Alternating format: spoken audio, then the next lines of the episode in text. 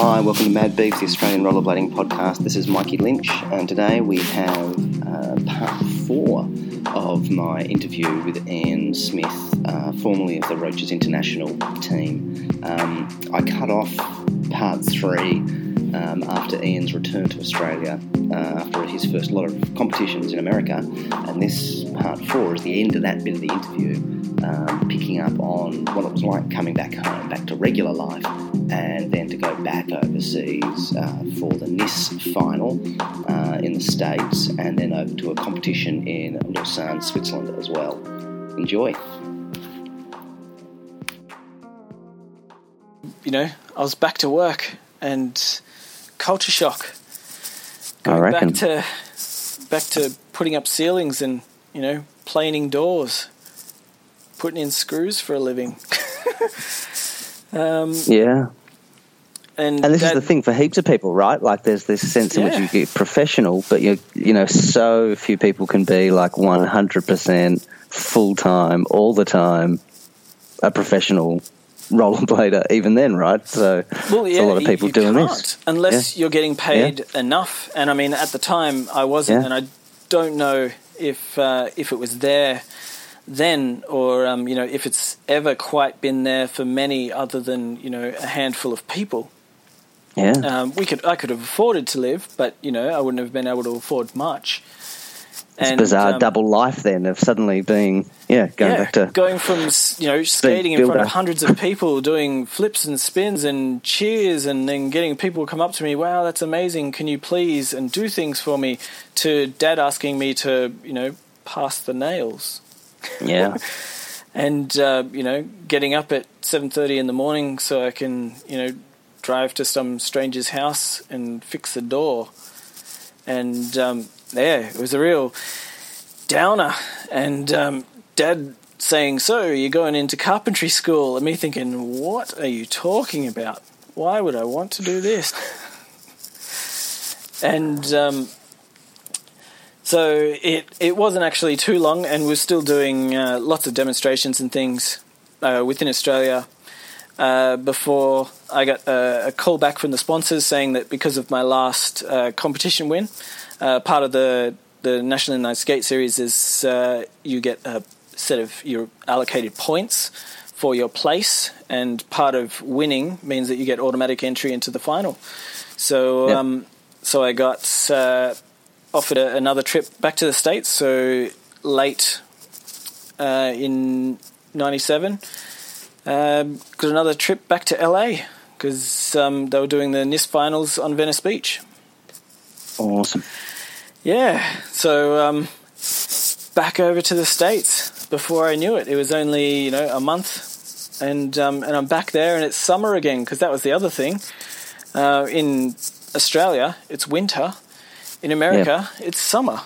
So, yeah, you know, I went from, you know, waking up with ice on the ground to going over to L A and it's, you know, it's hot, you're sweating in the middle of the night. At the beach. Yeah. Yeah, it was awesome. and um, so, yeah, we, we rock up and same experience, go over there with all the guys, all the same guys because we'd all qualified for this thing. Yeah. Uh, on Venice Beach, they basically cordoned off the car park. We had the better part of the, the Venice Beach car park over at Santa Monica Pier uh, to do what we had to do. They had a massive street course, uh, which we all skated as much as we could, and uh, a nice big vert ramp in the middle of it. And um, the the vert didn't go exactly as I had planned, um, but... I think uh,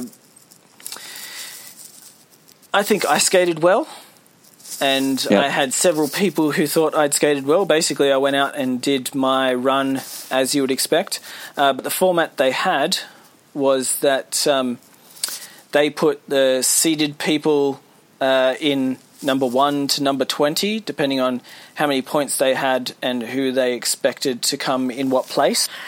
And they put um, Renee Holgreen in first and me in twenty.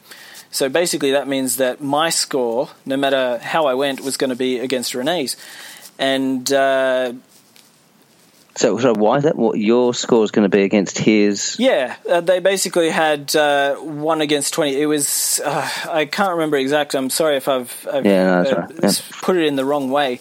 Uh, but basically, um, it was a knockout where they put one person against another person. Ah, okay, gotcha. So you've gotcha, seen gotcha. those, yeah, yeah, I'm with you, like a seeding put, sort of thing. Yeah, yeah, yeah so yeah, they've seeded us yep. into um, yeah. into competitions against head to head against individuals, yep. and yep. Um, you know, Renee, Renee really didn't have a great run, and uh, he came up to me uh, after the competition and uh, or after the the run and apologized to me because uh, he had an inkling as to what was going to happen, and uh, as it so happens, I was knocked out, and I think I ended up being uh, seated in eighteenth or, or something in the end because I was knocked out in that first round.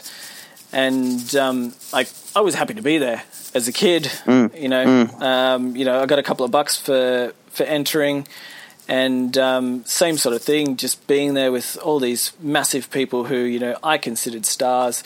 And uh, being able to turn some of them into friends was just this huge opportunity. Yeah. And, um, yeah, I, I couldn't pay for it.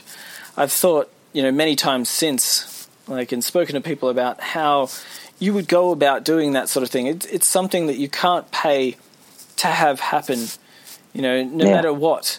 Um, other than... You know, very, very few people would be able to go somewhere and have hundreds of people cheer for them for no other reason for the, than them just doing what they wanted to do. And, yeah. Um, yeah, it was very, very cool. And, uh, yeah, once again, I was uh, back at home in the in the winter. And... Uh, Yeah, uh, the end of, or you know, it was that was July, uh, coming into July nineteen ninety-seven, and uh, got another phone call from Rosas, and they wanted me to go to Switzerland. It was time to hit Lausanne, and I'd seen Lausanne yeah. in um, in a couple of videos, and I was pumped. So went out there, uh, jumped on a plane, and uh, this time had my my good buddy Tim Ward with me. Most of the way, uh, yep. flew all the way to, to Europe, which is a hell of a trip if anyone's done it. Uh, on yeah. a plane from Australia, it's not fun. Twenty-one odd hours, and uh, you know, flew into Geneva, and suddenly I'm in a different place where people are speaking a different language. And you know, we caught a, a train over to Lausanne, and everyone's speaking French. And, uh, you know, the airport's lost my bag, so I don't have any luggage. Oh, no. I've got whatever I've got in my pockets, and I've got a hotel room, but that's about it. And, um, you know, so and I... your skates are the luggage that's yeah, been lost? Yeah, they're somewhere, somewhere. They couldn't tell me where, but I told them where my hotel was, so I had my fingers yeah. crossed. And, um, you know, day one, I didn't really need my skates. I wasn't competing that day, but... Um, Yeah, we uh, we rock up to the, the competition, and there's thousands of people there. It was amazing. Um, and, yeah, I was so pumped. Uh, we we were late in the afternoon on the first day, so couldn't do too much anyway, but I was there with Tim, and we were mucking around, and he was skating on the vert, this massive vert with, you know, fifty-odd people all trying to use it at the same time. It was insane. Was there any standard to sort of um, the size of ramps in these vert competitions? Was there a standard sort of at any of that, or was it each of them different, each competition you're in? They were very different. Everyone was yeah. definitely different. Um, generally... Uh, so it's funny, there was um, some guy on, um, I don't know, one of the Australian rollerblading Facebook pages posted a thing of him getting into the Guinness Book of Records for doing a double backflip or something like this. And um, like they always do with those T V shows, they're sort of camping up the whole process and making it seem like a big deal and all this kind of stuff. And at one point, the um, the host goes, "So we've had our judges check your skates to be sure that they uh, fit regulations," or something like, like this. And it's just, uh, what what regulate? You know, because that's the that's the thing, right, Ian? Do you know what I mean? Yeah. Like there are people out there pull and double backflips on non-regulation inline skates. That's ridiculous. A total, a total, doesn't count. Totally doesn't count. They should be ashamed of themselves. I know. It doesn't how count are they, at all. Oh, yeah. How do they sleep at night?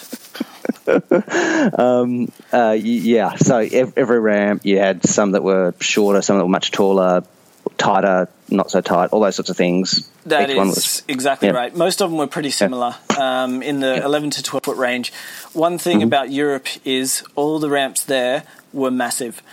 They were minimum thirteen foot and they all had vert extensions, and some of them were fourteen, yeah. fifteen feet. And once Whoa. you sort of start to get up into that range, they become very, very big. It takes a long time. Like there's an extra moment of time where, I don't know if it's an extra breath or something you're doing when you're rolling in, that you're going, this is going to be different.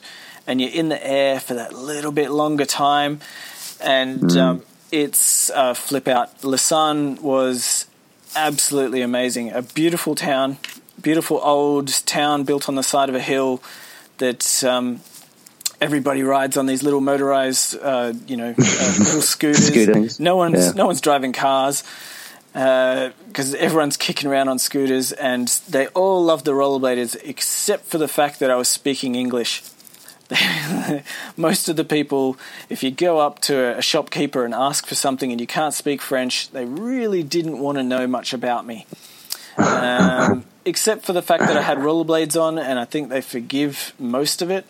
Yeah, it was a bit tough at times, definitely. Um, but my, my skates showed up on the second day, which was cool.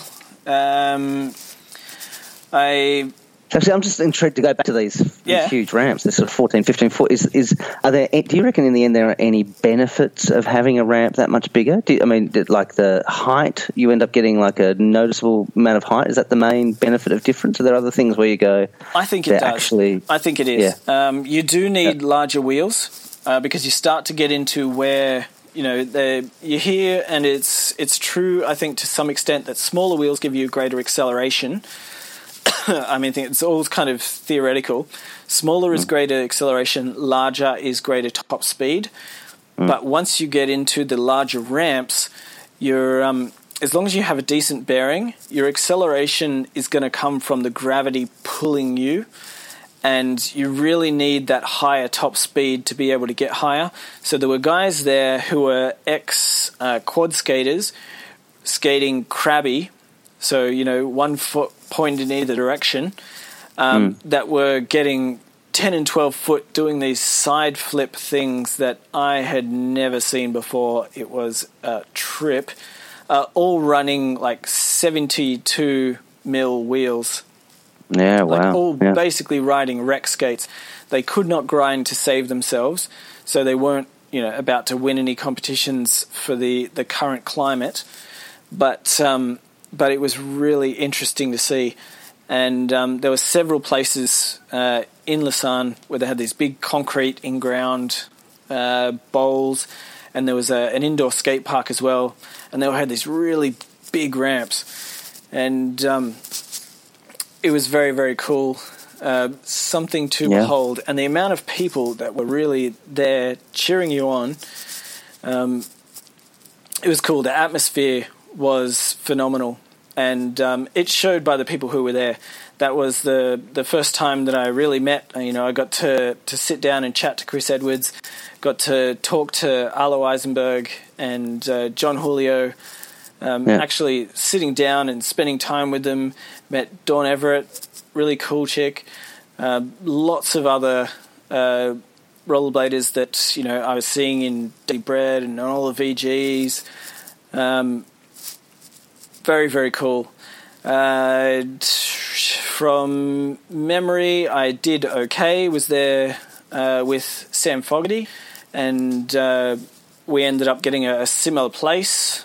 I think we were in the, the low teens. Sorry, I can't remember. You know, the if you can find the um, the old placings from nineteen ninety-seven mm-hmm. Lausanne, I uh, I'll give it to you. You can you can work out exactly where we got. Yep. Uh, but, uh, yeah, Manuel was there doing his big sevens, and Tom Fryer was skating, and it was it was very, very cool. Um, Tom was basically a local. He'd been there lots of times before. He um, he took us around all the back streets and showed us all the street skating spots. Yep. It was very interesting. And um, um, I, I left that uh, competition uh, feeling very tired and needing a rest. And um, I remember jumping on the plane and thinking, I just want to sleep. And um, having this uh, young uh, European lady sit down next to me and start talking about her her first trip to Australia and how she's really excited. And then, of course, having to listen to that for the next twenty hours um, was, yeah, we got to the point where, you know, it was obvious we were getting off the plane and she was starting to hint at, you know, she wanted to get contact details. And I'm like, dude, probably not. She seemed older than me. And I was, yeah, anyway, uh, freaking out. And that was a, an interesting experience on a plane. Um, and I learnt something that day as well, because uh, people had warned me beforehand uh, that uh, because we weren't really insured to skate overseas, you know, it was dangerous and all that sort of stuff, um, and we didn't really have travel insurance or anything like that. Mm. Um, if we were uh, if we were stopped by the the police or, you know, border security, just we weren't sure what to do. And I found out uh, that day that the worst possible thing that you can say is that somebody else bought your ticket uh, for your international flight and you couldn't tell them whose name it was. That's a very bad thing to say when you land on an international flight. Um, so I got to witness my bags being pulled apart and strewn across several twenty-foot tables, and then all of my clothes bar my underwear being removed and uh, searched quite intimately, um, just because, you know, they obviously thought I was some sort of drug dealer, that someone had purchased a ticket for me and I was muling for them or something. So, yeah, if someone asks you who bought your ticket, say you did and you're on a holiday. It's much, much easier. Hot tip. Yeah, definitely. Uh, but thus ends the the big year uh, for yeah. me. It was uh, something that um, that I will definitely take with me, and I have so many memories, and I wish that uh, you know, cameras and recording things were um, were better. I know I have several um, you know film uh, cartridges around somewhere with things on them, but uh, yeah. It's really hard to come across any sort of record of um, of this time in my life. And it's annoying, uh, isn't it? Yeah, it's so sad uh, thinking about it, being able to sort of thinking now retrospectively uh, with my kids going, yeah, you know, your dad did this and this. And they're like, cool, show me. I said, well, uh, kind of can. Here's a couple of clips in a video with five hundred other people. Yeah, yeah. Ah, oh, you're doing it though, aren't you? It's it's it, it's um, yeah, yeah, yeah, uh, yeah. It's, it's it's awesome, and um, yeah, I I would encourage anybody in the same position to do exactly it, and I would do it again. And other than things that you know you would change to try and make it um, better, seeing a few more things. Definitely, if anyone's going overseas to do anything, do all the tourist stuff. See all the things. Don't put it off yeah. because you couldn't be bothered or because you're tired. Just go and do it, because you might not get to go back and do it again. Yeah. And, um, you know, or you might go back in a different capacity and it's not quite the same. Yep, yep. Man, wow. That's, um, I mean, that's, uh, we've, we've been going now for well over an hour, but I mean, that's, that's great. It's a, it's an awesome, um, awesome story, and it's nice getting it, and it's nice that you've taken the time to think it through, so you can put the colour of the little bits and pieces. Do you know what I mean? Like often that the thing I was, as we're coming into this Skype, I was going, it's going to be cool to hear it, but I, you know, I was hoping that we could do some of that so that it didn't just become, um, oh, there were lots of competitions in lots of places with lots of people. You know, yeah. you kind of need to know about the bonfire outside the in the woods outside of Woodward. and need to know about the siege outside the hotel in L A. You know, that, that, that kind was of cool. So, yeah, well, yeah, you know, those are the little things that you you remember. Yeah, and yeah, yeah they're sure. very cool. And there's more, but you know, you don't want to bang on too much as well. Yeah, yeah. Everyone's experience well, sh- is different. Shall we finish it there for tonight? Happy to. Awesome, man. Well, nice to, again, get, get to know you through this whole process and hearing your whole story. And, um, I mean, this is now going into time, you know, the the black spot for me when I stopped skating, you know, coming to ninety-seven. So it's it's interesting to sort of, you know, getting getting into that world as well. So it'll be cool to hear the next instalment when we do that soon. Yeah. Yes, the next instalment starts to get darker. uh... Yes, it takes it's, it starts to take away your innocence, and it's that um, it's that move from um, from amateur to professional that really starts making the difference. Yeah, and that's where you know you want to um, to encourage the kids, but also for them to be wary and uh, and be careful and stay protected. Yeah, yeah, yeah. Mad Beef Rollerblading Podcast is produced by Mikey Lynch, theme music by Edifice Architect. You can find us on Facebook and SoundCloud or subscribe to us on iTunes and Stitcher. If you have any questions, comments, requests or podcast contributions, please message us on Facebook. To support the podcast, find us on Patreon and pledge a once-off or regular contribution. Even just two bucks a month, every little bit helps. See you later.